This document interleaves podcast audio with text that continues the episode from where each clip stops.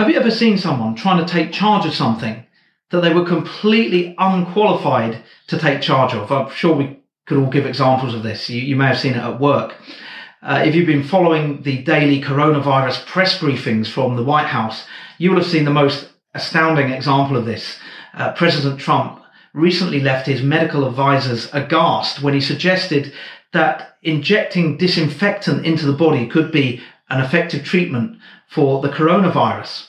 Medical bodies around the world immediately saw the potentially lethal implications of this advice and wasted no time in refuting it. Clearly, the best people to manage the medical aspect of those daily briefings are the medical experts themselves. As individuals, most of us recognize that there are things that we are not competent to manage. And as human beings, as a race, we should recognize that we cannot effectively manage the world without God. Psalm 14 exists to disabuse us of the notion that we can do a better job of managing this world than God can, as if we can do away with God and get on better without him. Even just at a personal level, our own lives, do we really think that we can manage our lives more effectively without our Heavenly Father? Think of a human relationship between a 4-year-old child and their loving parent. The child wants to cycle off on their own. The parent knows that there's a busy road nearby. The child wants to eat those lovely looking red berries. The parent knows that they're poisonous. The child wants to eat cake and lollies for dinner. The parent knows that would be unhealthy. The difference in wisdom between a 4-year-old child and their parent is inconsequential. It's meaningless compared to the difference in wisdom between the most intelligent, savvy, and experienced human being and God. The divide is infinite. Isaiah 55 verses 8 to 9 say this: "For my thoughts are not your thoughts, neither are your ways my ways, declares the Lord. As the heavens are higher than the earth, so are my ways higher than your ways, and my thoughts than your thoughts." And it's amazing to think that Psalm 14 was written by King David, a powerful ruler. Powerful rulers have always been prone to pride. They still are. But in the ancient world, that pride was often more evident because ancient rulers didn't have the same checks and balances that modern rulers usually do. Their power in worldly terms was absolute. But David had a real love for God and for God's agenda rather than his own agenda, albeit he made some catastrophic mistakes along the way. Hence Psalm 14 begins with these words: "The fool says in his heart, there is no God." And in the original Hebrew, the words "there is" aren't there. So it reads, "The fool says in his heart, no God." And it amounts to practical atheism. Practical atheism is the view that one should live their life with a complete disregard for God. It's not so much a question of whether or not God exists, but a total rejection of God. But notice it says the fool says in his heart, no God. It doesn't say the fool has looked at all the evidence and reached the conclusion that there's no God. Now, that's certainly how atheists like to present their view, but it's not what it says here in Psalm 14. Verse 1 is telling us that a God-orientated life is not a matter of the intellect, but a matter of the heart. In other words, the question of God's existence is not so much an intellectual question as a moral one. But atheists usually want to frame the argument in intellectual terms, often appealing to scientific evidence. Our modern Western culture contradicts verse 1. It tells us only a fool believes in God. And in this context, when the word fool is used by our culture, it means simple, uneducated, unintelligent, naive. "Science has disproved the Bible" is the mantra of the modern atheist. Why do you Christians persist in your belief in spite of scientific evidence? Say those who, for the most part, have only ever read snippets of the Bible, let alone trying to understand it. But the psalmist, King David, is right. It's a matter of the heart. If it was simply a matter of the intellect and atheists were right, only people who are intellectually deficient would be Christians. But some of the greatest minds throughout history, right up to the present day, have been Christian. Thought is not the enemy of Christianity. And if science had really disproved Christianity, you wouldn't find any scientists who are Christians, but a great many scientists are Christian, just as a great many people from all walks of life are Christian. The first worldwide survey of religion and science revealed that most scientists do not see the science-faith interface as one of conflict. At a popular level, the atheists are using the science trump card to disprove Christianity, but the evidence shows that, for the most part, scientists themselves don't support that stance. So it's not a question of the scientific versus the unscientific, or the educated versus the uneducated, or the intelligent versus the stupid. The question of whether or not we put our faith in God, or more specifically, whether we put our faith in Jesus, is not an intellectual question. It's a moral one. The truth is, human beings are sinful, and we will latch on to anything that helps us to justify our sin. We will go along with any mode of thinking that enables us to live the life that we want to lead. Last month, the ABC published an article with the title, "Science Denial Among the Greatest Risks to Humanity," new report finds. As a society, we have now started to deny science. We are denying the very thing that has been used so assiduously to refute theism, belief in God. But why would we deny this bulwark of atheism? Well, quite simply because science is now telling us things that we don't want to hear. Scientific evidence is standing in the way of the life that we want to lead. The article uses the coronavirus as an example. Here's a quote from the person who headed the report. He said, "The frustration is we're finding a way to adjust to the coronavirus pandemic and perhaps developing a somewhat effective recovery from it. But this is something that was predicted for quite some time, and people just didn't want to pay attention to that." The article also uses the example of climate change. The scientists are warning us, but we don't want to listen because to take them seriously would mean changing our greedy, consumeristic lifestyle. So we appeal to science to disprove the Bible, even though there's no legitimate conflict. And we ignore science because we don't want to change the way that we live our lives. It would seem that our society's attitude towards science is not altogether pragmatic. When preaching about practical atheism in the 1800s, Charles Spurgeon once said this. He said, "The spread of mere intellectual enlightenment will not diminish their number, the number of atheists.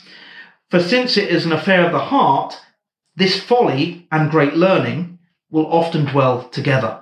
In other words, a person can be highly intelligent and completely foolish at the same time. Just look at the number of intelligent people who have made unwise choices and brought ruination upon themselves. Whether or not we submit to God is an affair of the heart. And our hearts are not predisposed to truth and righteousness. In fact, it's the very opposite. Human beings are inherently sinful. And on our own, we cannot disentangle ourselves from sin. That's why we need Jesus. It's especially important, I think, for new Christians to understand that our default position is to reject God and his ways. If we don't understand this, we'll feel disillusioned when we slip up, when we sin. We'll say, "I've been born again. I belong to Jesus. Why do I keep having these thoughts? Why do I keep falling into sin?" Well, it's because we're sinful by nature. And yes, when we give our lives to Christ, we will be changed and transformed. But that's an ongoing process that will last our entire lives. And none of us are exempt from this sinful state of being. Reading from verse 2, it says, "The Lord looks down from heaven on all mankind to see if there are any who understand, any who seek God. All have turned away. All have become corrupt. There is no one who does good, not even one." Human beings are in opposition to God, and that can only change when we turn to Christ. But for the person who doesn't want to change, God is an inconvenience. I mean, we all recognize that the existence of God has huge implications on the way we live our lives. If there is no God, morally speaking, anything is possible. if there is a God, and particularly if there's a good God who loves us and who wants the very best for us, then we have an obligation to live lives of faithful obedience. So if we're opposed to changing, and all of us are, to some extent, opposed to changing, then we have a vested interest in doing away with God. There was a time in my life when deep down I believed the Christian message, but I still denied it. I didn't respond to it because I didn't want to believe it. I didn't want to believe there was a God. I expect some people will be able to relate to that. Again, atheism is not an intellectual question, but a moral one. If you were speaking to an atheist and you said, let's say for argument's sake, that it could be proved beyond all doubt that God exists, would you worship him? If they were being honest, most would have to say no. They wouldn't worship God. In the biblical sense, the word fool doesn't mean someone who's unintelligent. It means someone who is immoral. So what does practical atheism, this rejection of God, lead to? Well, according to Psalm 14, two things. Firstly, corruption. The word's mentioned twice in this passage, in verse 1 and then again in verse 3. Brueggemann put it like this. Where God is not, everything is possible. We remove the barriers to sin. We justify it and we celebrate it. And I think we're seeing this increasingly in the Western world, in our culture here, where we're drifting away from our Christian roots. Secondly, there is oppression. Verse 4, they devour my people as though eating bread. We want to disregard God and reorder our lives for our own benefit. And this kind of selfishness will always play out to the detriment of the poor and the powerless. And yes, this kind of oppression has been perpetrated by supposedly Christian nations at various points in history. But a nation that is involved in oppression is not acting Christianly. An oppressive nation is not aligning itself with God's way of doing things. According to Psalm 14, corruption and oppression are the fruits of practical atheism. And you only have to look at Stalinist Russia or Maoist China to see that that's true. These are two regimes that attempted to eradicate God from their respective nations. Stalin killed 20 million of his own people, and Chairman Mao may have killed as many as 45 million of his own people.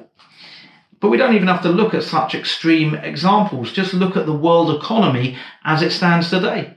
11% of the global population owns 82.8% of global wealth. And the wealthiest 1% of the world's population has more than twice as much wealth as the poorest 50%. What's more, much of the world's wealth is accumulated by exploiting people in poor countries who work for low wages and under dangerous conditions. And everyone knows that it's happening. On the whole, human beings have decided that they can manage the world better without God. And the result is corruption and oppression. But the psalmist makes it clear that God is on the side of the poor. Reading from verse 5, it says, But there they are, overwhelmed with dread, for God is present in the company of the righteous. You evildoers frustrate the plans of the poor, but the Lord is their refuge. Notice earlier in the psalm, there's this image of God looking down. He's still on the throne. The fools who reject God's governance are not running the show. This is still God's world. A life devoted to God is still the wisest path that we can take. And as we've just seen, the ultimate mark of God's rule is his solidarity with the poor. And I just want to pick up on that phrase in verse 5. They, the oppressors, are overwhelmed with dread. What does that mean?